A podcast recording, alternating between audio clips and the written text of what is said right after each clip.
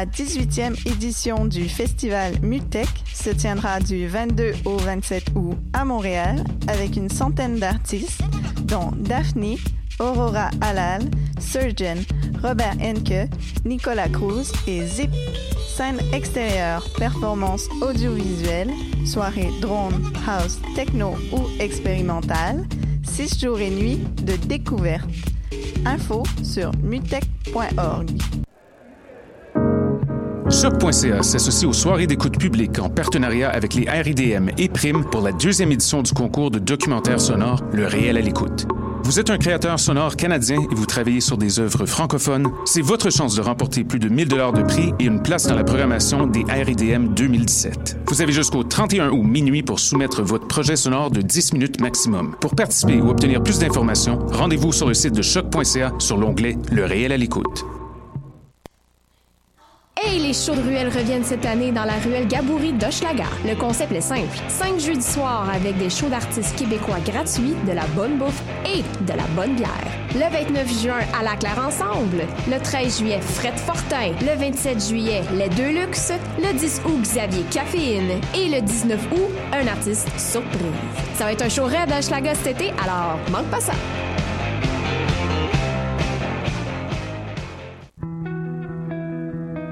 Voyage au bout de la nuit, c'est ton émission d'ambiance nocturne sur le Nightlife Underground montréalais.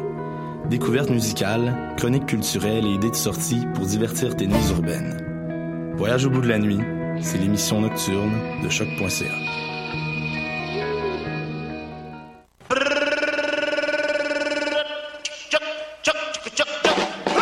Le festival Meg revient du 31 août au 3 septembre à Montréal pour une 19e édition pleine de fêtes et de découvertes. La ville va vibrer au son de Guts, Cri, Robert Robert, Clément Bazin et bien d'autres.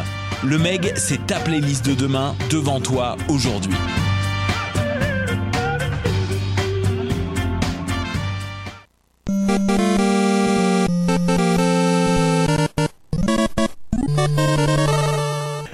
Les choses qui n'intéressent peut-être que nous. Mon nom est Alexandre Charme et je suis accompagné par notre équipe de héros habituels. J'ai nommé David Charbonneau et Mathieu Aligné. Salut les gars. Salut les Bonsoir, gars. bonsoir. Ça va? Oui, Ça va bien, ça va bien. Écoutez, cette semaine, on n'a pas de Facebook Live parce que, euh, bien entendu, euh, on a une tradition euh, qu'on doit perpétuer de Ouais. programme de problèmes techniques. Et c'est la raison pourquoi que je vous recommande, euh, parce que tout chie, euh, de vous abonner euh, À notre sur, podcast. sur- à notre podcast sur iTunes. Comme ça, c'est c'est quand même la méthode la plus fiable de pouvoir le recevoir. Et bien, franchement, c'est la seule unique manière que vous êtes capable d'entendre les paroles que je suis en train de vous dire présentement. On a quand même pas mal de gens qui nous écoutent en Facebook Live normalement. Fait que si je peux m'expliquer deux secondes, c'est que notre système, de temps en temps, des violations de droits d'auteur à cause des, euh, des, des- de la, de la musique qui joue, voilà. Et, euh, et ben, il faut, euh, il faut, il faut tout le temps authentifier auprès de Facebook, dans le fond, que notre musique, ben, on paye nos, nos droits d'auteur, etc.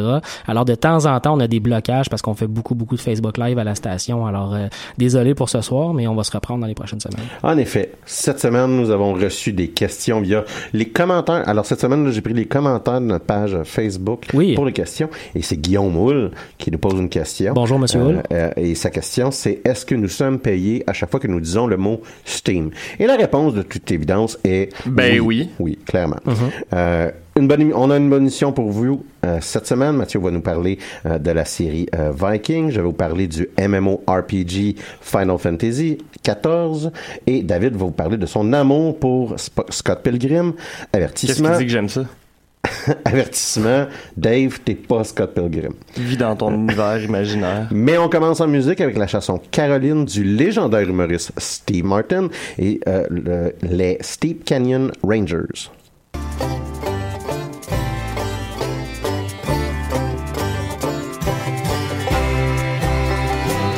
Tell me why you left me standing in the parking structure? Caroline, I was the almost perfect boyfriend ever for you. And you even said that to me one time at the Olive Garden. Please return my car and leave the keys inside the glove compartment. Caroline,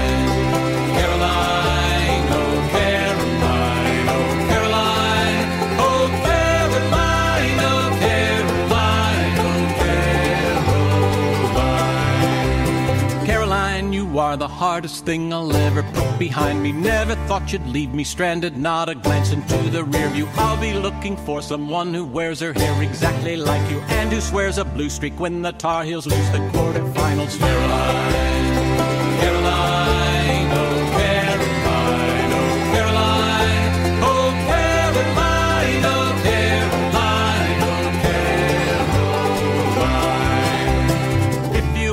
find another, please don't put a post on Facebook. I would rather think I was a deep regret you can't resolve. If I have a drink with someone, I will tell her all about you. That will be the big mistake that I will make on my first date. Caroline,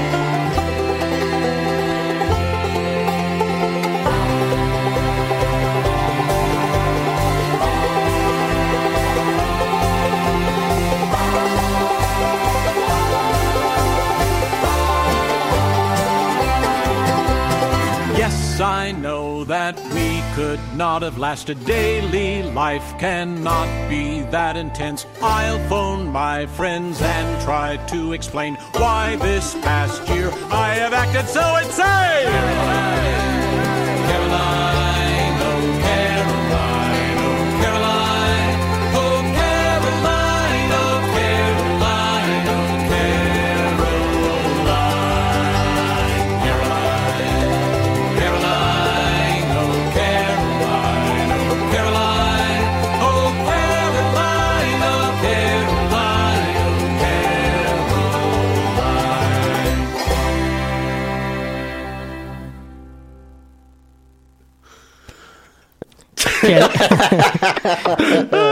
Quelle... Excellente chanson de Steve Martin. Pour, euh, pour ceux qui nous écoutent et qui ont entendu la chanson en audio, euh, euh, j'ai dû arrêter le vidéo un peu plus rapidement parce que euh, à la fin, il y avait des petits trucs jokes, de, des jokes de Steve Martin.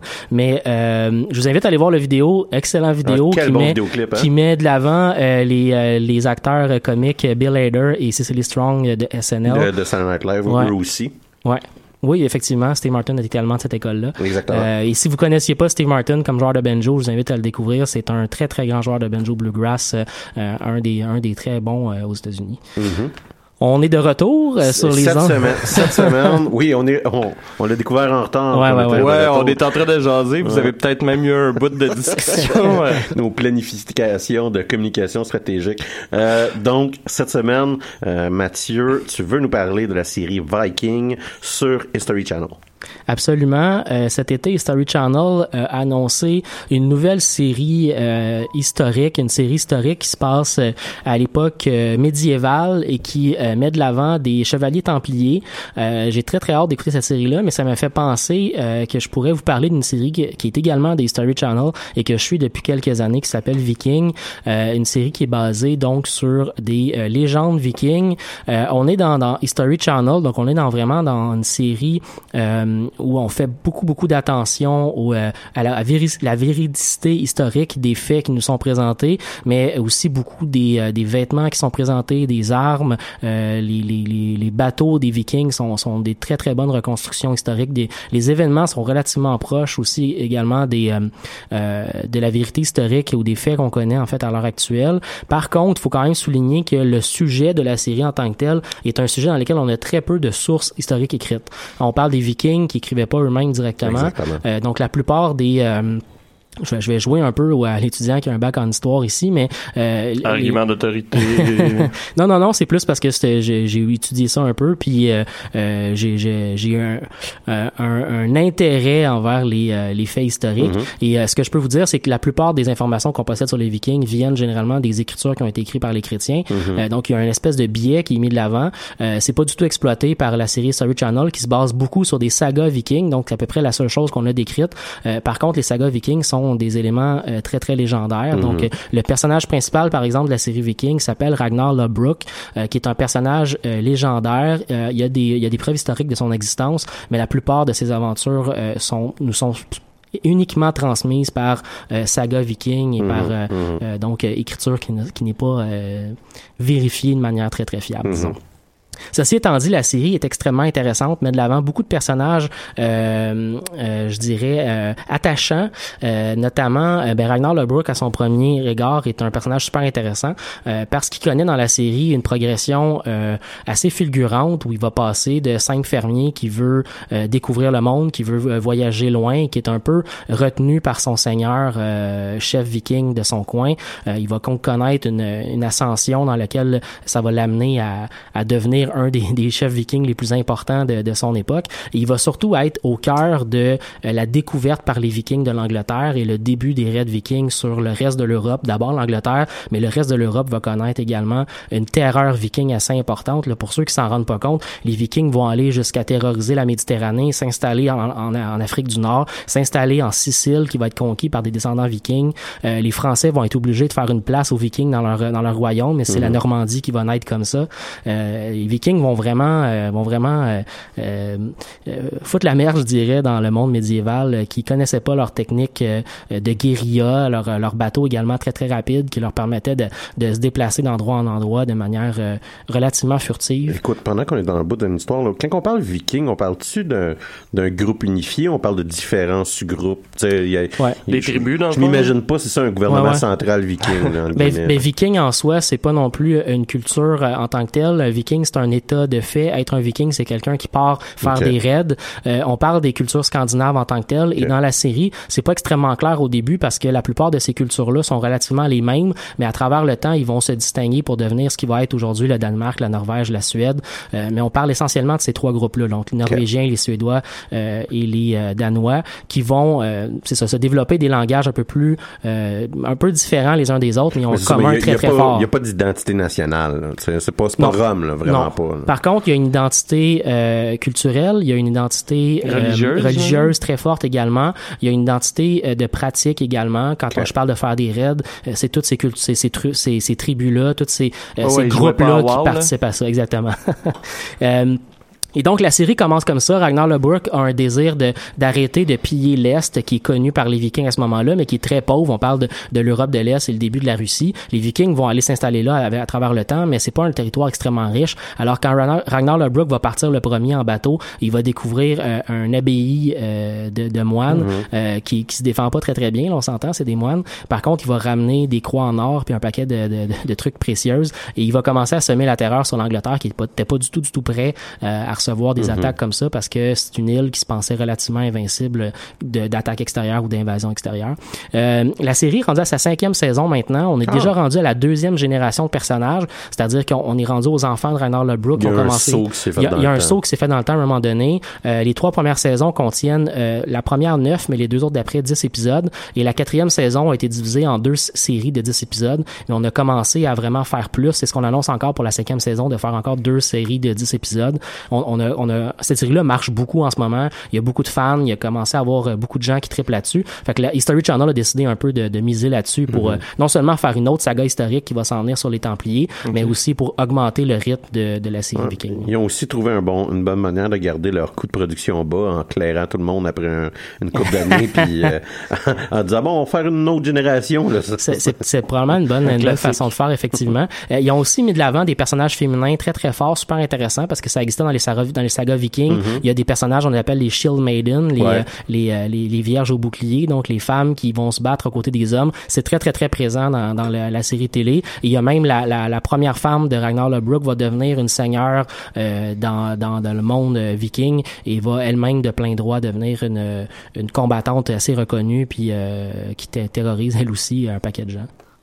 Mais là, euh, je regarde ça depuis tantôt. C'est un peu dommage qu'il n'y ait pas le Facebook Live. euh, le Facebook Live, Live. en fait, euh, ouais, euh, tu t'es costumé en viking pour parler de ça. Ouais.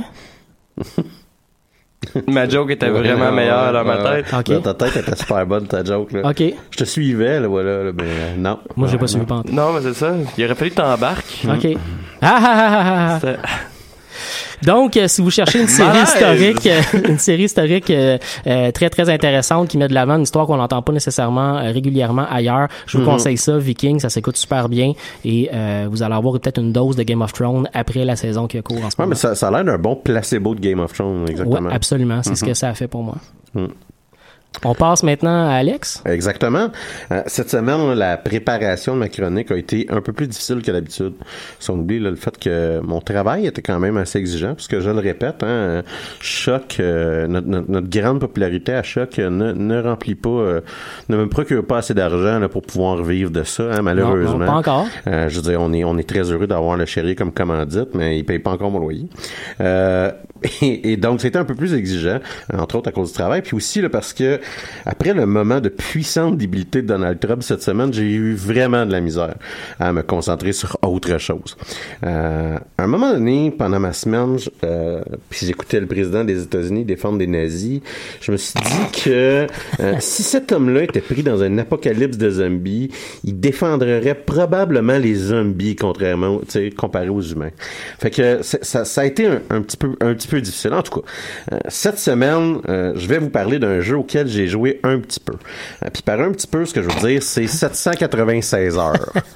En combien de temps? En environ trois mois. Fait que Ah, faites les maths, là, c'est une très bonne moyenne. Ça veut dire que ça fait même. trois mois que j'ai pas joué à ce jeu-là? À peu près, ça fait exactement ça. Le pire, c'est que, et, et puis on en avait déjà parlé dans une émission précédente, la raison que j'ai commencé à jouer ce jeu-là, c'est que euh, je voyais sur mon sur mon Steam que euh, David jouait, puis je me suis dit, ah, ça va être le fun, je vais pouvoir jouer avec David.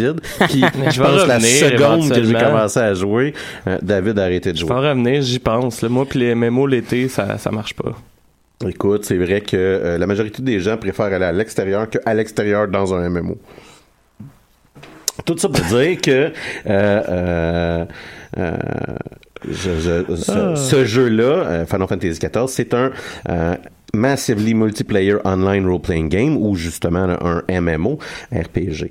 Donc on joue dans un monde qui est persistant, qui est constamment habité par d'autres joueurs dans un univers médiéval fantastique qui possède quelques éléments de euh, technologie là, qui, et, et- et qui sont euh, euh, appelés le Magitech dans le concept du jeu. Euh, donc euh, Référence à Final Fantasy VI. Exactement. C'est un jeu qui s'inspire euh, très fortement. Il y a deux grandes sources d'inspiration, je dirais, ce, jeu-là dans la saga Final Fantasy. C'est Final Fantasy VI et Final Fantasy XII. Euh, donc, euh, la- comme la grande majorité des titres de cette série-là, c'est un jeu dont l'histoire est entièrement indépendante euh, des titres précédents de Final Fantasy. Ouais, ouais. Euh, donc, euh, on, je, vous donne des référents, là, mais en aucun cas, On vous est obligé d'avoir obligé d'être un initié de l'univers de Final Fantasy, comme d'ailleurs pour la majorité des Final Fantasy, les suites ne sont pas, c'est pas la même histoire. là. Il y a certains thèmes qui vont revenir, mais c'est pas la même histoire. C'est un jeu qui se joue sur PC et sur PS4 et euh, les deux euh, jouent sur les mêmes serveurs. Ah, ça, je euh, pendant qu'on joue, fun, si ça. vous avez un ami par exemple qui a le jeu sur PS4, euh, vous pouvez euh, être sur PC, vous pouvez être exactement sur le même serveur puis jouer ensemble. C'est très rare ça quand même dans les dans Ouais, les MMO. ouais. là. Ouais, mais moi, en fait, euh, au début, je pensais que tu t'avais racheté le jeu sur PC, puis de base, tu joues sur PS4 pour jouer avec moi. Non, je, je, je- parce non, que moi, en fait, j'ai jamais vu ça, un MMO. euh, Euh, je vous dirais, moi, c'est. Je pense que c'est le seul exemple que je connais. Ben, c'est ça. De MMO, là, proprement ouais, parler, ouais. c'est le seul unique exemple que je connais. Euh, euh, personnellement, je joue sur PC, là, mais c'est un jeu qui se joue très bien sur une manette. Euh, donc j'ai joué Ouais. avec mon PC sur une manette, puis euh, si ça vous intéresse de, de, de jouer sur votre manette dans votre sofa, mettons, puis jouer sur votre télévision, c'est un jeu qui se joue très bien comme un jeu de console, là, quoi. là. Euh, donc euh, et, et finalement, euh, on peut avoir une période d'essai, là, un free trial, où on peut jouer jusqu'au niveau de 35 gratu- euh, gratuitement et, et sans aucune restriction, là, ce qui est quand même euh, côté free trial pour un, pour ce type de jeu-là là, assez significatif. T'en as pas encore parlé, fait que je vais peut-être euh, skipper une coupe d'étapes, mais euh, quand tu dis free trial jusqu'au level 35, Ouais. c'est est-ce que c'est de toutes les classes ou c'est d'une classe? Tout. Fait que tu peux jouer jusqu'à niveau 35, un free trial qui, qui était limité à 14 jours précédemment, mais Ouais, qui, à mais moi, moi, je me c'est trompe, ça qui que est plus eu. limité. Il y a quand même des certaines limitations, là, comme exemple, tu peux pas avoir plus que un, un personnage par serveur, par exemple. Mais, euh, mais quand on, puis on va y arriver plus tard, jouer un seul unique personnage, quelque chose qui est une bonne idée dans ce jeu. Ouais, ouais, ouais. Il y a Euh, combien de levels en tout? euh? Le level cap, si on inclut les deux expansions qui ont sorti du Ouais. jeu, est maintenant à 70. OK. Euh, donc, euh, Fait que comme accès gratuitement à la moitié des ah, levels. c'est ça, exactement. La version complète du jeu je- coûte 25, coûte 25 dollars sur Steam. Il requiert une souscription euh, mensuelle là, avoisinant les 15 dollars US. C'est standard à peu près, C'est quand ça. même, et, hein. et c'est généralement là, c'est le- le- ce qui est prohibitif dans un MMO euh, quand on parle, mettons, de World of Warcraft. C'est de dire, bon, ben, ça me tente pas d'avoir une souscription. C'est un standard pour certains jeux. Euh, ceci étant dit, celui-là, c'est un jeu à souscription. Et, et je vous dirais quand même là, que euh, dans ce type de jeu-là, c'est- moi, je trouve que c'en est un qui vaut la peine. C'est-à-dire qu'on on Oui, a une impression, c'est ça, on en a, on a une impression quand même que on, en a pour notre argent. Et bien, franchement, un peu plus que euh, World of Warcraft, parce que tu as l'impression de jouer à un jeu qui a comme 12-13 ans là, euh, de bagage.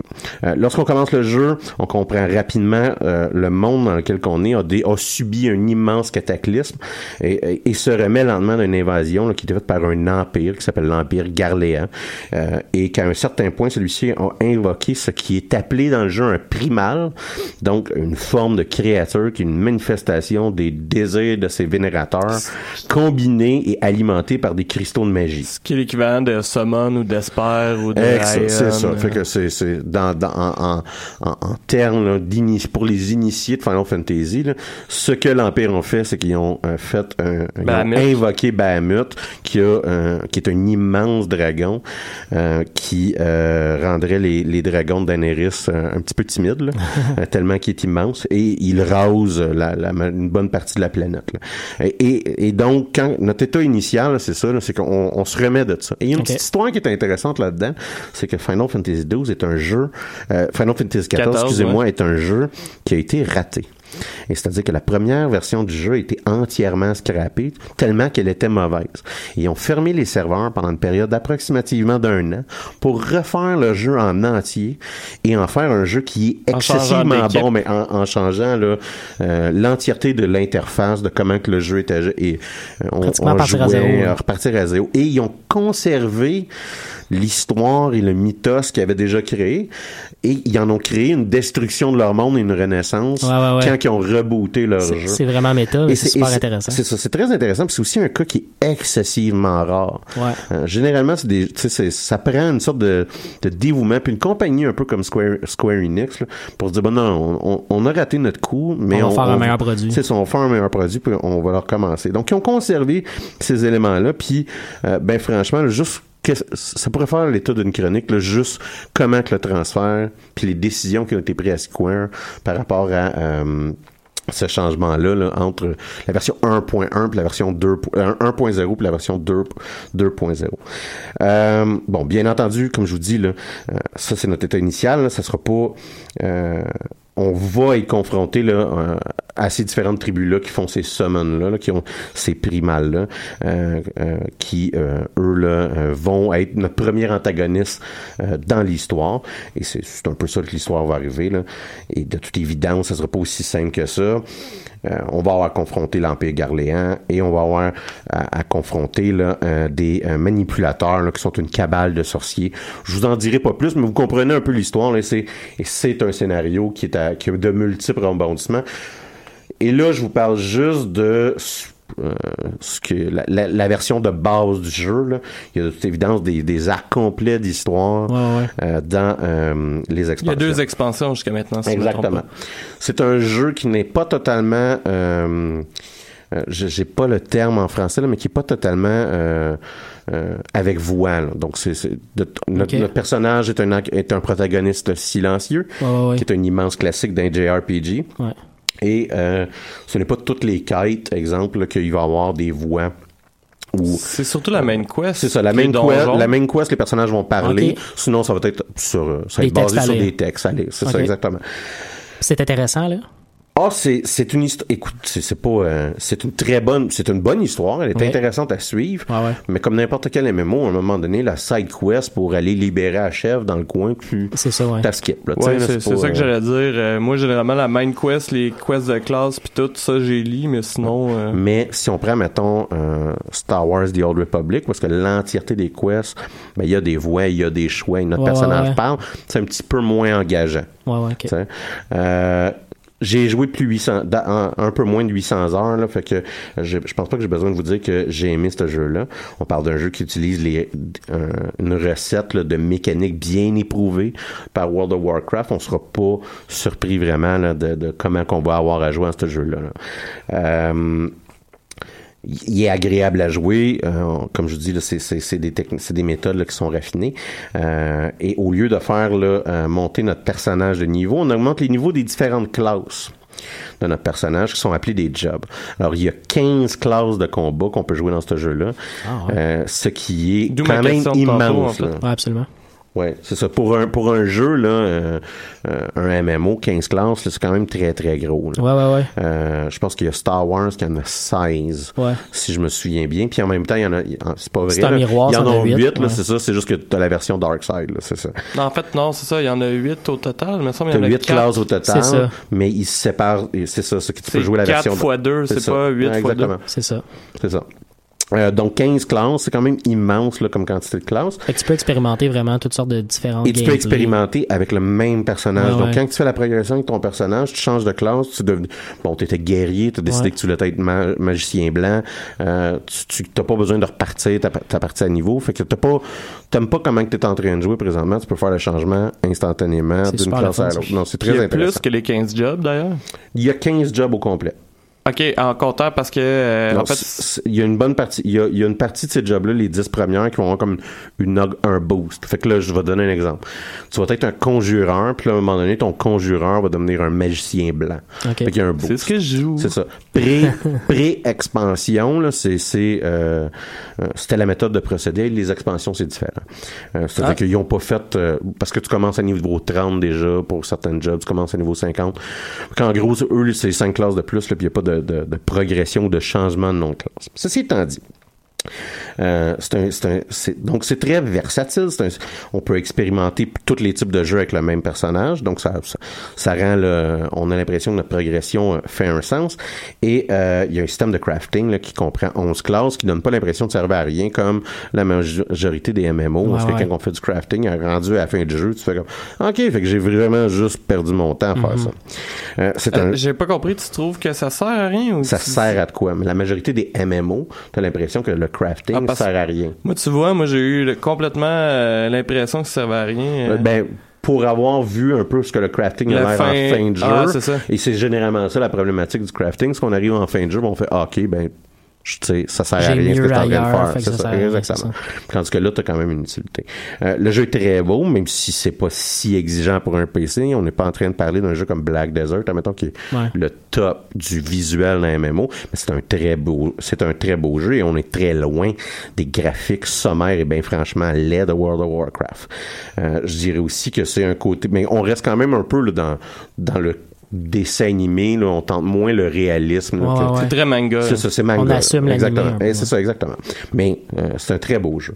Euh, et euh, l'autre chose que je dirais, c'est un côté qu'on oublie souvent là, quand on joue à un jeu vidéo, mais euh, le- le- l'environnement est particulièrement beau. Il y a un cycle météo et il y a un cycle jour et nuit, qui, qui- qui, pour moi, c'est quelque chose qui, qui est intéressant à voir dans un MMO.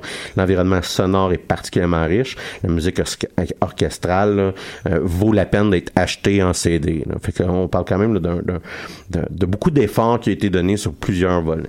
Euh, le jeu de base nous, per- nous permet de jouer jusqu'au 50e niveau. Fait que c'est quand même beaucoup de jeux pour le 25 qu'on Je pensais que dépense. c'était 60. Et euh, euh, il contient énormément de contenu. Il y a une expansion qui est sortie cet été, qui coûte 50 dollars elle, puis elle comprend les deux expansions qui ont été créées pour le jeu, Ok. qui nous permet d'aller jusqu'à 70. Le 60, là, en fait, c'est la première expansion qui nous Ouais, permet ben je l'avais 60. acheté, c'est peut-être pour ça C'est que. ça. Fait que c'est les expansions qui s'appellent Evans Ward et Stormblood. Euh, un gros jeu que euh, je ne peux que recommander pour les gens que ça dérange pas trop euh, de payer une souscription mensuelle. Je, suis- je suis surpris parce que euh, moi, il y a un point qui me dérangeait un peu. Je pensais que tu allais en parler. C'est le, le character euh, creation. Ouais. Pour les personnages gars, je l'ai trouvé très basic, très poche. J'étais plus attiré à me faire une fille parce que là, j'avais l'impression d'avoir plus de choix pour créer. Les gars, il y a comme trois faces. Tu peux pas avoir de, de barbe, rien. Euh, je te dirais que le, le, le, le character creator est euh, satisfaisant, mais il est pas robuste. Alors, ce que je veux dire par ça, c'est les deux meilleurs character creators qui ont existé dans un MMO, ce qui est très drôle, c'est qu'il y en a un qui sert absolument à rien, c'est dans EVE Online. EVE Online a un excellent character creator, c'est juste tu que vois jamais le tu bonhomme. vois jamais ton bonhomme. Exactement.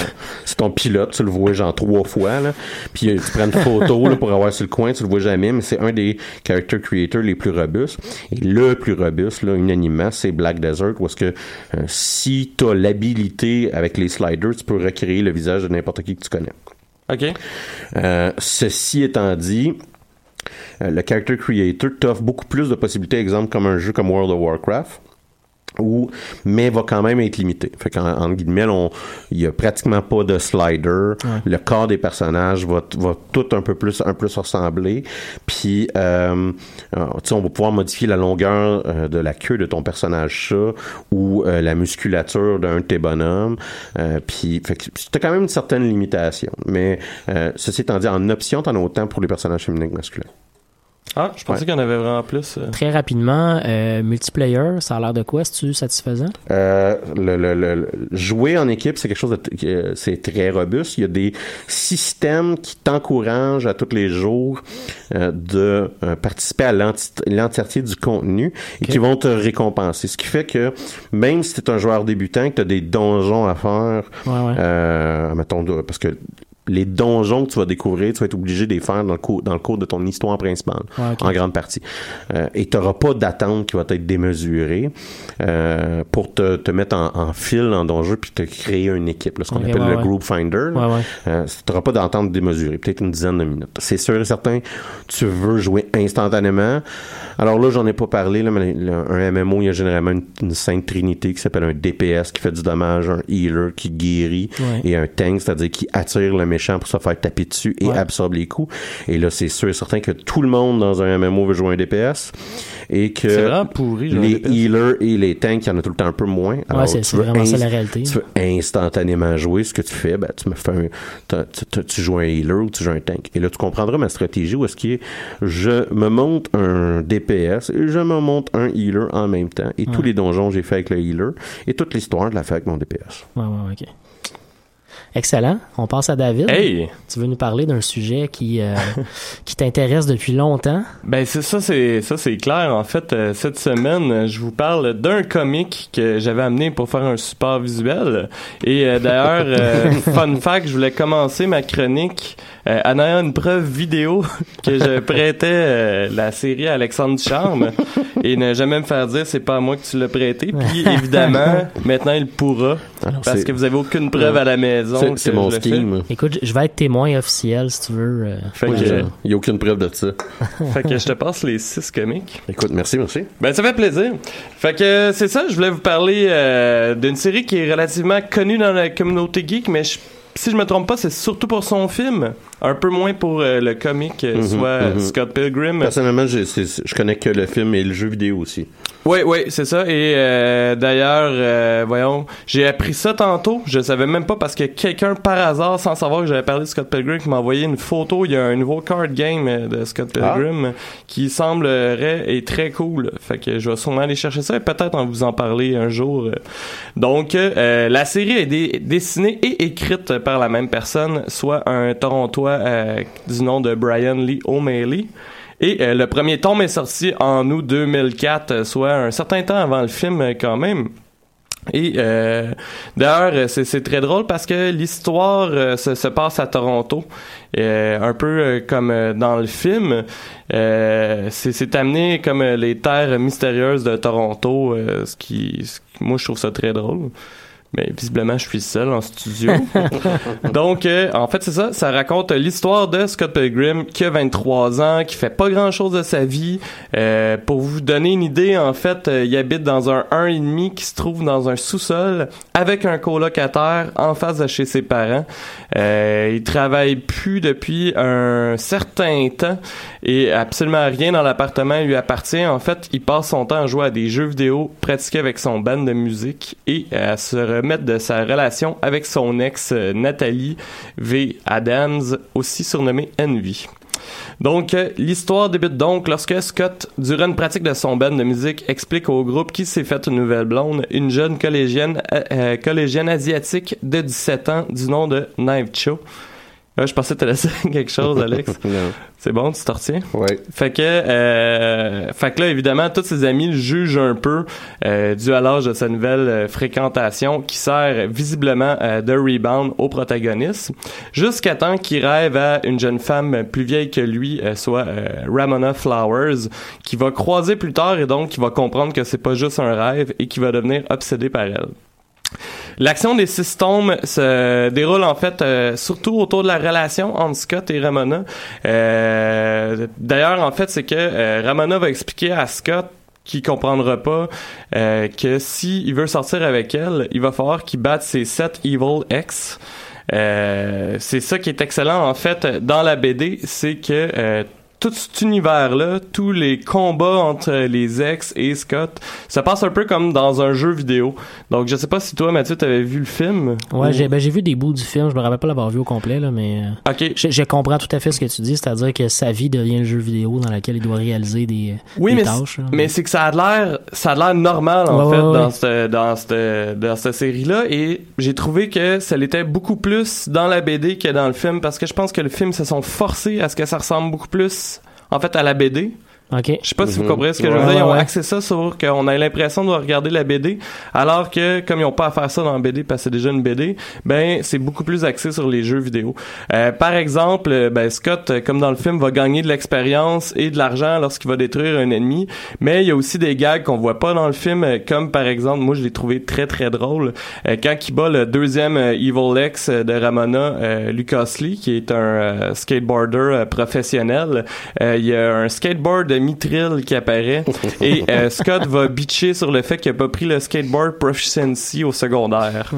euh, fait que tu sais, c'est- dans ce style-là. On parle là, d'humour quand même. euh, Très pointu. geek, là. ouais, c'est ça, c'est- c'est- loin geek. là. Ouais, ouais, très pointu. Ben, loin geek. euh, Ben, Proficiency, référence à Donjons et Dragons, on parle de la deuxième ou à édition. là. n'importe quel, ouais, ou à n'importe tu sais, à beaucoup de jeux de rôle quand même, euh, sur ordinateur, Ouais, sur ouais. euh, de jeux vidéo. Euh, D'ailleurs, en fait, je pense que la majorité des liens avec euh, Scott Pilgrim, les jeux vidéo, c'est vraiment les RPG. Mhm, là. mhm, mhm. Euh, donc, généralement, les fans vont comprendre euh, les références. Euh, en plus, en fait, euh, de, de l'arc principal qui est la relation entre Scott et Ramona, la BD va nous amener aussi énormément d'histoires sur les personnages secondaires. Donc, contrairement au film, ils sont pas juste là pour accompagner Scott. Tu vois leur vie de tous les jours. Et il y a certains éléments qui rappellent eux aussi euh, de leur vie les jeux vidéo. Donc, il y a même des, des, flashbacks, par exemple, du moment où la drummeuse de Scott Pilgrim sortait avec lui au secondaire. Chose qui est juste, euh, il y a une référence à ça dans le film, mais il n'y a pas du tout Mhm. aucun détail. Ou encore, euh, il y a beaucoup de flashbacks avec sa relation euh, avec son ex, Nathalie, que je parlais tantôt. Mhm. Les dessins sont un mélange de style manga et euh, style américain. D'ailleurs, l'auteur explique dans une entrevue que lui préfère parler de son style uniquement comme étant inspiré du manga, donc il n'y a pas la prétention de penser que c'est manga, mais on voit quand même la ressemblance. Les dessins de première euh, édition étaient en noir et blanc, mais euh, c'est ça, je pense c'est là 3-4 ans, ils ont ressorti, ils ont fait une nouvelle édition en couleur.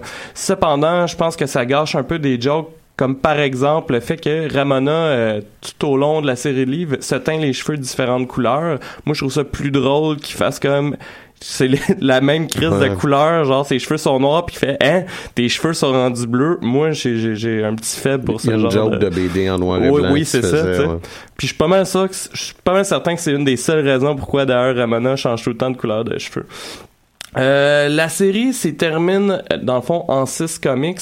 Euh, c'est un Evil X par euh, par comic, sauf le cinquième parce que euh, Ramona a daté euh, deux jumeaux en même temps. Euh, fait que ça c'est le, le, le cinquième album. D'ailleurs le septième, si je me trompe pas, est un peu plus long et est très différent de la fin du film parce que ce qu'il faut savoir, c'est que le film a été écrit et que le sixième tome n'était pas encore sorti. L'auteur a décidé de vraiment s'éloigner un peu de la Mhm. conclusion pour compter vraiment l'histoire à sa façon et je pense qu'il avait même pas raconté sa conclusion. Ben tu on s'en doute là, il va battre le dernier Evil X, mais le combat puis les choses sont pas mal euh, sont pas mal différentes de ce côté-là. Mais euh, l'auteur en fait a, a décidé euh, d'ailleurs euh, d'arrêter la série après 6 parce que euh, pour utiliser l'expression qu'il a utilisée, euh, ça l'aurait sûrement tué en dedans parce qu'il considérait qu'il avait fini son histoire. Cependant, il y a des rumeurs qu'un jour il va peut-être faire euh, des BD euh, dans, dans cet univers-là qui va continuer à suivre euh, Scott et Ramona, mais que ça sera pas euh, contre euh, contre des Evil Contre X. les ex. Exactement. En plus d'un film, on l'a dit tantôt, il y a un jeu vidéo qui est très cool, euh, qui est sorti, euh, je pense c'est juste sur Xbox puis PS4. Je sais pas s'il était sur PC, je l'ai checké tantôt. J'ai Mhm. complètement oublié. Qui est un style, euh, Je me souviens qu'il était sur Xbox, là. qui est un style euh, beat 'em up euh, assez rétro. C'est quand même euh, Mhm, très le fun mhm, à jouer. mhm. On peut jouer jusqu'à 4 Euh, les personnages arcade, du là, dans band. le fond? Ouais, ouais, ouais, Ah, ouais. Ah, cool. Puis tu, tu Ouais, gagnes de l'XP. Arcade années tu- 80. Ouais, ouais, ouais. C'est euh, avec la musique du film mais comme en 8 bits puis tout Ah, c'est fun. quand même euh, c'est quand même très le fun c'est même assez tough par moment tout seul Euh, il y a aussi eu un film d'animation qui a été sorti un court métrage où c'est justement le flashback de quand Scott et Kim sortaient ensemble au secondaire euh, d'ailleurs ce qui est intéressant avec ce court métrage là c'est que tout le voice acting a été fait par les acteurs du film Ouais. euh, c'est gratuit sur YouTube, ça dure peut-être 8 minutes. C'est les dessins, euh, je dis dessins animés, là, mais c'est comme pas mal les dessins en couleur, euh, me semble. euh, il y, a- y a quelques animations un peu comme justement les animés japonais, euh, de, de- les vieilles animés euh, japonaises, là, où ce que il y avait comme il y a une image fixe puis il y a juste la bouche qui, qui bouge ou quoi que ce soit. Je remarque en passant que le film est 81% sur Rotten Tomato. Oh. Donc c'est un film qui a été bien reçu. Ouais, ouais, ouais. Ben en fait, euh, je pensais pas parce que quand même beaucoup de monde m'ont dit qu'ils avaient pas aimé le film. euh, Écoute, chose quatre- que j'ai pas compris. Le, ah, le score de l'audience est 83%. Ah c'est ça, fait que c'est vraiment la critique qui a donné 91. 81%, 81% c'est la critique, 83% c'est le... Ah, j'avais les compris gens qui 91, l'ont- pour ça que j'ai fait 80, un peu le 80. saut, puis j'étais comme, tu sais, c'est bon, mais c'est 81, pas... ce qui est considéré fresh. Eh ben, c'est, une excellente nouvelle. Donc, euh, je vous conseille fortement le jeu, euh, surtout en version originale, parce que euh, j'ai écouté le film en français une fois, puis je dois admettre euh, que j'ai trouvé ça assez fatigant d'entendre Ex Maléfique, fait que je m'imagine pas lire ça à chaque page. C'est quoi j'ai dit? Euh, rien. Ah, parce que t'as dit lire. Non, fait que je non, pensais que j'avais dit l'air. mais c'est vrai que tu as dit que tu nous recommandais le jeu, pas les livres.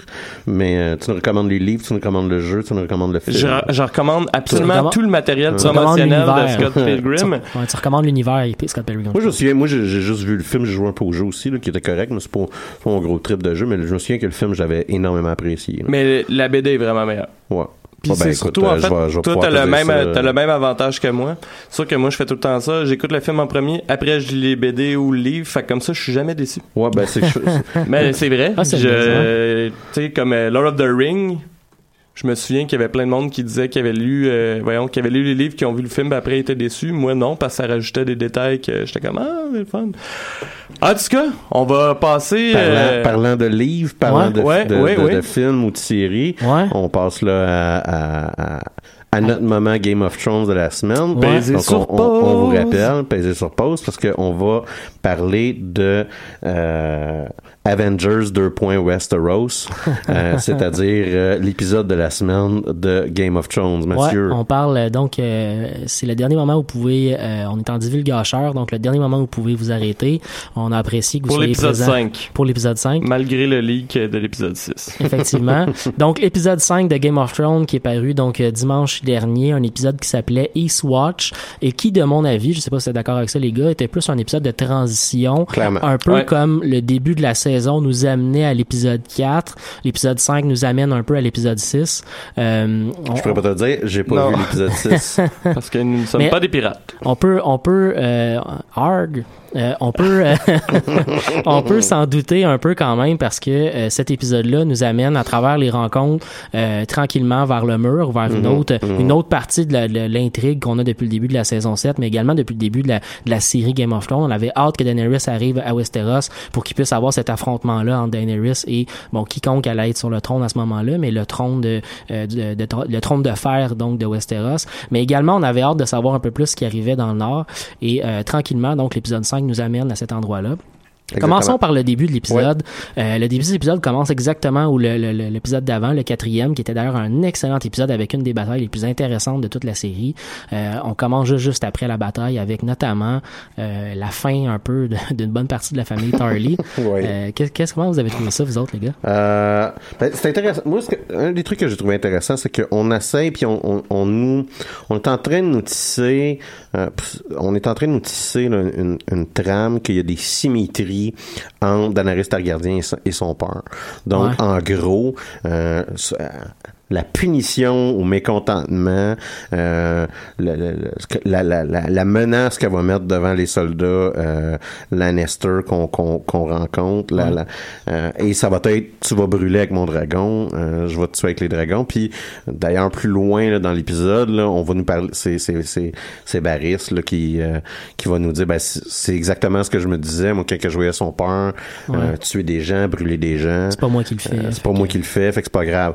Fait que ça nous amène un peu à, nous questionner sur euh, pas nécessairement si le cœur de Daenerys Targaryen est à la bonne place, mais comment qu'elle va être accueillie, puis euh, c'est quoi l'image qu'elle projette, puis euh, on voit l'inquiétude qui commence à, se dresser un peu avec Tyrion, de dire est-ce que je suis pas en train de placer un autre Targaryen qui va péter un gasket sur le trône. Fait que ça, j'ai trouvé ça, j'ai trouvé que c'était un, un moment qui était intéressant. Euh, c'est sûr et certain, là, euh, quand on, on- on met euh, Jamie puis Braun, Ouais. Bon, on, on réalise c'est Braun qui l'avait, on, on le savait déjà, là, mais c'était Ah ouais. qui, avait sauvé euh, Jamie. Puis on, on voit qu'il se passe de quoi dans le personnage de Jamie Lannister Ouais. euh, à travers cette cet épisode-là. Et j'aime la progression un peu qu'on voit dans sa tête. Qu'est-ce qu'il il y a quelque chose qui est en train de se passer dans sa tête, puis il y a un conflit dans Jamie Lannister. Euh, puis on en parlera plus tard, mais que on est en train là, de, de, de, de mettre sur le 220. là. Il est un peu en train de réaliser quand même qu'il est tout seul de son bord, hein. Parce que depuis le début de la série, il y avait son père pour euh, pour être le côté, euh, je dirais, tu sais, euh, Pragmatique. pragmatique également, de, de- effectivement de, de tout ce qu'il y avait de fou un peu autour de lui. Mhm, mhm. Euh, il, y a, il y a eu son oncle un bout de temps. Il y avait tout le temps Mhm. d'autres conseillers qui étaient capables de prendre la relève. Ben, là, Jamie est est, un peu à un inceste près d'être un personnage honorable. c'est vrai, tu sais. Ben, non, mais tu sais, il, il- il est pragmatique. Ok, mais il est pragmatique, c'est ça que je veux dire. Là, tu sais, Ouais, ouais. là. Mais il est de plus en plus, je veux dire, il commence pas comme ça non plus la série. Mais non, là. il commence, il commence la série, c'est Bran qui, qui couche avec sa sœur, puis il fait ce qui a été éliminer- fait. je vais puis éliminer le problème. C'est ça, sa sœur dit, ben, faut que tu le tues. Il dit, ben, ok, faut que je le tue, tu sais, puis il faut que j'élimine le problème, sinon, ça va être une chute. Ceci étant dit, ça, c'est un peu, encore là, je vais pas sauter, je vais pas sauter les étapes. Mais tout ce qui a instigé Game of Thrones, là, on arrive dans un état où est-ce qu'on se dit, ah, là, c'est plus important. C'est-à-dire que l'inceste qui était si dramatique au premier épisode, on arrive au dernier épisode puis on dit ouais mais ça passe là. C'est correct là. Mais on faut pas se préoccuper de ça. Puis c'est- c'est drôle parce que littéralement Circe dit l'inverse de ce qu'elle a dit au premier épisode à Jamie quand elle dit ben non, c'est pas si grave que ça si j'ai ton enfant, tu sais puis tout le monde est au courant. Mais ça, c'est une preuve que- qu'elle est devenue un peu folle par rapport à ce qu'elle était au départ, parce que moi, je continue de penser que c'est un Ah mais ça problème. ça, c'est pas un mauvais point que tu fais. Mais c'est c'est un problème dans le sens où c'est encore l'insulte principale qu'on dit contre elle, qu'on dit contre son règne. C'est le fait que c'est son mode de vie, en quelque part, Mhm, qui, est- mhm. considéré comme... euh, Un mode de vie très alternatif. Toi, David? Ouais, moi, en fait, euh, par rapport au Tarly euh, Ouais. Qu'on qu'on discutait Ouais. tantôt, euh, ouais, on sait c'est comment porter. Euh, Ben, je- c'est- moi quand il y a un Lannister, je vais en parler hein. oui, oui, je- j'aurais tout on sait. Euh, en fait, euh, non, moi, je je trouve ça bizarre parce que j'ai un comme un mauvais feeling que puis là justement on voyage dans le temps plus loin dans l'épisode mais euh, quand euh, Sam Tarly décide de choquer de devenir un Meister là c'est le seul héritier puis là je me dis ok fait qu'il va devenir d'une quelconque manière le Lord Tarly moi je vois ça venir j'ai un petit problème avec ça en fait j'étais sûr J'étais sûr que quand le père allait brûler, c'est le fils aîné qui allait, euh, il allait s'agenouiller, mais qui allait finir par comme faire Ouais. fuck off. Mais, euh, mais t'as raison qu'il y, y a un bout. Puis c'est une critique que je ferais peut-être de cette saison-là. Il y a un bout où est-ce qu'on essaie de bouger l'histoire dans une direction. Tu sais, on claire. On essaie de nous donner des choses qu'on veut C'est avoir. ça, on claire une famille, puis Sam, tout d'un coup. Et le seul héritier Ben, encore vivant. Sam, il se fait faire un aria. là. C'est-à-dire que Sam, on l'a mis dans une situation où est-ce qu'il est supposé d'arriver à une résolution quelconque. Puis là, on, on dit, t'as l'impression que le scripteur a fait Ah, il est pas à la bonne place, faudrait que je le déplace. Clac, Ouais. clac. Sais, puis là, il a décidé qu'il s'énervait. Ouais, ouais, ouais. On va pas aller trop loin avec Sam parce qu'il y a d'autres choses Ouais. à la fin Ouais, de ouais. l'épisode super intéressant Exactement. avec lui. Mais je suis bien d'accord avec toi. On, on dirait que, puis on a un peu, en même temps, il y aurait une logique par rapport à ça parce qu'on a un peu commencé la descente de Sam à l'extérieur de, de son ordre où il, il s'est donné, tu sais, Mm-hmm. euh, quand il a commencé à coucher avec, euh, avec Gilly. Euh, Mm-hmm. il, a commencé à, à transgresser les vœux qu'il a fait pour être un, un Mm-hmm. membre de la Night Watch. Donc, on pourrait voir qu'il y a une certaine logique de la part des auteurs de, de la série télé vers Sam devient un Lord, mais ce serait, ce serait un peu, c'est le bout où je trouverais ça un peu plate en quelque part parce que je pense qu'on nous donnerait quelque chose qu'on veut avoir par rapport à Game of Thrones Ouais, qui est c'est ça. supposé nous donner ça mon des grosses doses de réalité. Ouais. Puis, euh, tu sais, c'est ça, euh, moi, mon guess, en fait, ben, en tout cas, ouais, on a dit qu'on parlerait de Sam tantôt. Switchons avec euh, Daenerys qui, euh, qui retourne sur l'île et qui a une rencontre super intéressante avec, euh, avec John. Ben, je te dirais, John a une rencontre avant de rencontrer Daenerys. Puis Ouais. c'est une belle scène, c'est une bonne scène. C'est une bonne scène, hein? Puis quand on connaît sa généalogie, Ouais. ça devient, on a un moment, on, on nous donne un moment là où est-ce que euh, nous, en tant que spectateurs, on, on a plus d'informations que tout le monde qui est dans la pièce, Ouais. que tout le monde qui est dans la scène. Puis on sait ce qui se passe. On sait que le dragon, le dragon est euh, docile, va être le terme que je vais utiliser, Ouais, là, ouais. parce que euh, il y a du euh, Targaryen. Targaryen. Il y a y du de Targaryen justement dans le game, c'est ça, de Targa- Ouais, ouais, ouais. Targaryen dans le game, excusez. Mais Ouais. effectivement, il y, y a quelque chose qui se passe à ce moment-là. C'est assez intéressant aussi de voir. Parce que, on, on- on nous annonce euh, Jon Snow Dragon Rider aussi. là. un peu quand même. Ouais, ouais. Euh, on nous le fait rêver à ce niveau-là. Euh, puis c'est intéressant parce que c'est un peu, à part Tyrion qui, dans une autre saison précédente, a libéré deux dragons qui étaient prisonniers dans, dans, dans, dans une cave, c'est la première fois qu'il y a quelqu'un d'autre que Daenerys qui se rapproche de ces dragons sans se faire ramasser. Euh, Mais d'ailleurs, euh, ça, c'est une théorie, hein, que Tyrion, c'est aussi un Lannister, euh, un Targaryen. Effectivement. Par contre, quand Tyrion s'est rapproché, il s'est rapproché très clairement pour les libérer. Puis c'est à peu près tout ce que les dragons y ont laissé faire, là, parce qu'après, il, il- il a couru de, de sortir de là en maudit. Mais c'est la première fois qu'on voit quelqu'un s'approcher, puis on voit ça dans les yeux de Daenerys à quel point euh, elle a une connexion un moment, nouvelle ouais. avec John, Ouais. euh, qui est pas nécessairement une question amoureuse par rapport à ce qu'on voit depuis le début, Non, des regards entre les deux, c'est- mais juste une connexion de, euh, une connexion C'est pas un humaine deal de. breaker, l'inceste dans cette famille-là non plus. là. Absolument, mais reste qu'il y a- il y a une espèce de connexion plus de hey, t'es t'es le même, même genre que moi, t'as Mhm. quelque chose de, de une proximité qu'elle peut avoir avec quelqu'un qu'elle a jamais eu avec quelqu'un d'autre par rapport Mais à ses dragons. de- tu sais, puis minimalement, là, on, fait des yeux on, on m'a pas offert une, tu sais, là, t'as pas tout d'un coup qui a fait, ah, les dragons s'approchent. Ouais, ouais, ouais. Euh, ça doit être que ça veut dire que, tu sais, c'est correct, là, prends Ouais, ton ouais. temps puis on va le vivre, là. Ça, c'est, j'étais- Ben, elle a commencé quand même à faire des petits yeux doux, là. non, non, mais elle a pas regardé du coin de l'œil, J'aime que j'aime qu'en tant que spectateur, à part Bran, c'est moi qui connais le plus d'informations là, tu sais, Ouais, ouais. présentement. là. Il y a un autre endroit dans, le- dans, le, dans le Westeros où il y a une Game of Thrones qui se joue un peu en ce moment. Puis c'est pas mal dans le nord à Winterfell. Euh, un avancement assez intéressant qui se passe. pas euh, Sansa. il, y a, il y a une tension qui commence à se créer entre les deux sœurs. Puis euh, là-dedans, il faut rajouter le troisième élément de, Ouais. de- de- de- le trio qui finit qui vient qui vient spicer un peu toute la situation. Puis d'ailleurs, je vais, je vais m'excuser pour nos auditeurs en premier lieu parce que la dernière la semaine passée, j'ai j'ai dit que euh, j'étais certain que Littlefinger faisait partie de la liste d'Aria. Malheureusement, ce n'est pas le cas Ah, pense après mais Ouais, mais je pense qu'on je pense que c'est une question de temps. Moi aussi, je suis assez d'accord avec Mais ça. ceci Euh, étant dit, euh, il y, a, il y a un jeu, par contre, qui est très, très bien joué par Littlefinger, qui est capable très rapidement de voir les forces et les faiblesses des gens Ouais, puis de les ouais, exploiter ouais. comme un champion quand même. Ben, d'ailleurs, ça a pas pris de temps avant qu'ils se rendent compte que Ariel suivait. Euh, ça ou euh, ouais, effectivement. moi, j'ai puis- pas, puis puis moi, j'ai pas écouté l'épisode 6, là. Euh, Non, non, non, Mais, euh, voyons, la première fois, quand ils se retournent, puis tu vois plus que Arya, Ouais. il y a quand même un feeling qui est suivi. Ouais. Puis, euh, Ouais, je me suis- je me suis- ce qu'on ce qu'on me vend dans cette scène-là, puis d'ailleurs, moi, j'ai écouté l'épisode guillemets, là, rapidement. là. Ouais, ouais. C'est-à-dire que j'ai pas pesé sur pause pour lire le papier que, euh, que Aria euh, lisait. J'ai juste vu, OK, c'est signé par Sansa. Là. Fait que je sais pas exactement c'est quoi le référent, puis je, je, je vais, je vais me laisser la série me, me l'expliquer, que Ouais, ouais, ouais. La, la signification de ce moment-là.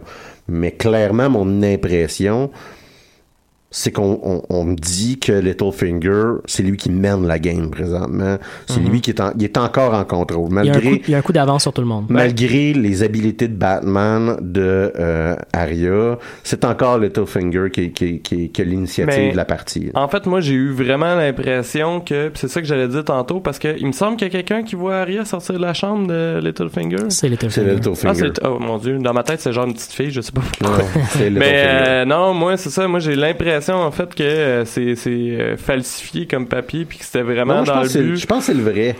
Je- mais, moi j'ai euh, l'impression que ça a été placé là pour monter encore plus Aria contre Non, Sansa non, puis peut-être Oui, s'arranger mais les pour deux, sont, que- les deux sont pas mutuellement exclusifs. Là. Moi, Non, je pense que c'est non, un ça, je vrai sais, papier qui est fait pour monter contre Sansa- pour monter Je pense qu'on va tous le découvrir dans l'épisode 6, mais clairement, il y a, mais clairement, il y a des tensions qui sont en train de se créer à Winterfell, puis c'est super, Ouais, super mais on, on intéressant. le, on le voit, puis là, on a encore Arya qui décide de vivre. Cette famille-là, Arya et Bran ensemble, ils font comme une, il y a une course à creepy là, qu'ils sont en train de faire. puis là, il fait, tu sais, puis fait, Ouais, un, ouais, ouais. je le lis dans ta tête. Là, tu vois, bon, ok. Autre élément intéressant, bon, l'épisode s'appelle Eastwatch. Euh, Il y, a, il y a un mouvement de personnages vers Eastwatch qui est, qui est pour, pour le rappeler à nos auditeurs qui, qui auraient peut-être euh, pas suivi de manière très précise. Euh, Eastwatch, c'est une des, c'est un des châteaux du mur. Euh, et euh, donc, euh, on se dirige tranquillement vers Eastwatch, qui est l'endroit de toute façon où John avait déjà envoyé les Wildlings pour aller euh, renforcer les, les, euh, la Night Watch, dans le fond, pour protéger le mur. Euh, et on décide d'aller vers le mur pour une raison stratégique intéressante que j'avais pas vu venir moi par- particulièrement, mais on se rend compte assez rapidement que euh, si on veut battre le vrai ennemi, l'ennemi qui est la mort en fait, ouais, il faut il faut s'allier entre gens qui peuvent encore se battre contre elle ou minimalement faire une armistice qui va nous faire une pause dans la guerre qui a lieu actuellement pour Mm. qu'on puisse aller se battre dans le nord. Mm-hmm. Et la meilleure façon de faire ça qu'on qu'on qu'on développe à ce moment-là comme idée, ben c'est d'aller chercher quel- un mort vivant pour le montrer à tout le monde puis que les gens se rendent compte que ça existe de un, que les euh, que les White Walkers existent et qu'il faut aller les combattre. D'ailleurs, j'ai bien hâte de voir quand ils vont faire ça. Là. Ben, Moi, qu'est-ce j'ai que vous- trouvé le plan, le, le plan de base, je trouvais que c'est comme, mais mon dieu, que vous êtes épais. genre. Ben, de un, moi, je dirais, puis ça me fait un peu rire, c'est qu'il essaie de trouver l'existence, des- de prouver à Circe l'existence des morts vivants. Ouais. Puis j'ai envie de dire, t'es-tu au courant du, du bodyguard de Circe? Parce que Ouais. il y a un petit feeling mort vivant lui Ouais, aussi, c'est tu ça. sais. Euh, ceci étant dit, euh, c'est un euh, c'est un bon moment la création de Ouais. Avengers 2 points de Westeros Ouais. là, tu sais là où est-ce que C'était ton moment Lord of the Ring que tu voyais venir d'ailleurs. Ben, Moi, j'avais l'impression ouais, de voir devant la ouais. gate. euh, C'est ça, ex- exactement. Euh, ben, entre c'est pas ce moment-là. Non, non, mais- ça, Oui, c'est- oui, oui, Je comprends ce que la je veux dire, de la là. communauté de l'anneau, Ouais. là, en Il y a- il y a effet. ça qui arrive, effectivement. Et avec l'introduction on, d'un On on- ramène Gen, euh, Gendry. Gendry. Ouais. avec Euh, un marteau comme son père euh, biologique. Je suis d'ailleurs euh, super content. euh, ouais, ouais, Parce que effectivement. ça fait c'est- longtemps que je suis comme la série l'a juste abandonné Ouais. puis on sait pas ce qui se passe avec. Mais on, on, ra- on ramène aussi un héritier légitime au trône dans le game. Ou minimalement un héritier légitime à la famille Baratheon qui pourrait devenir la, la nouvelle C'est tête de vrai la que famille la- les Baratheon. baratons sont wipés. Il y en a plus, c'est ça. C'est ça, ouais. Mais en Oui, théorie, oui, oui. c'est ça, on, on, on nous rajoute un, un, un élément, puis euh, joué par un acteur que je trouve quand même euh, solide, là, tu Ouais. sais, euh, je- c'est un personnage, c'est un personnage qui est intéressant, c'est C'est un, un bon acteur qui est, bâtard. c'est un, ben, t'as, t'as une très belle interrela- interrelation entre fils de bâtard, qui étaient des meilleurs amis, entre Jon Snow puis Gendry aussi, là, qui se produit, là. Ouais. Fait qu'on rajoute ça, on ramène Clegane, euh, puis... euh, Taurus de Myr également, Beric Dondarion, qui sont des personnages qu'on avait vus au tout début de la série. On à la les- saison 3, ouais. on- ben, en fait, on les avait vus à la saison 3, on les a vus à quelques Ouais. reprises. Et au tout début de la saison 7, on les a également vus. Ils s'en allaient vers le nord parce que leur dieu leur a dit que c'est par là que ça se passait. Donc, les autres aussi sont, ont été envoyés en mission comme ça pour aider ces gens-là.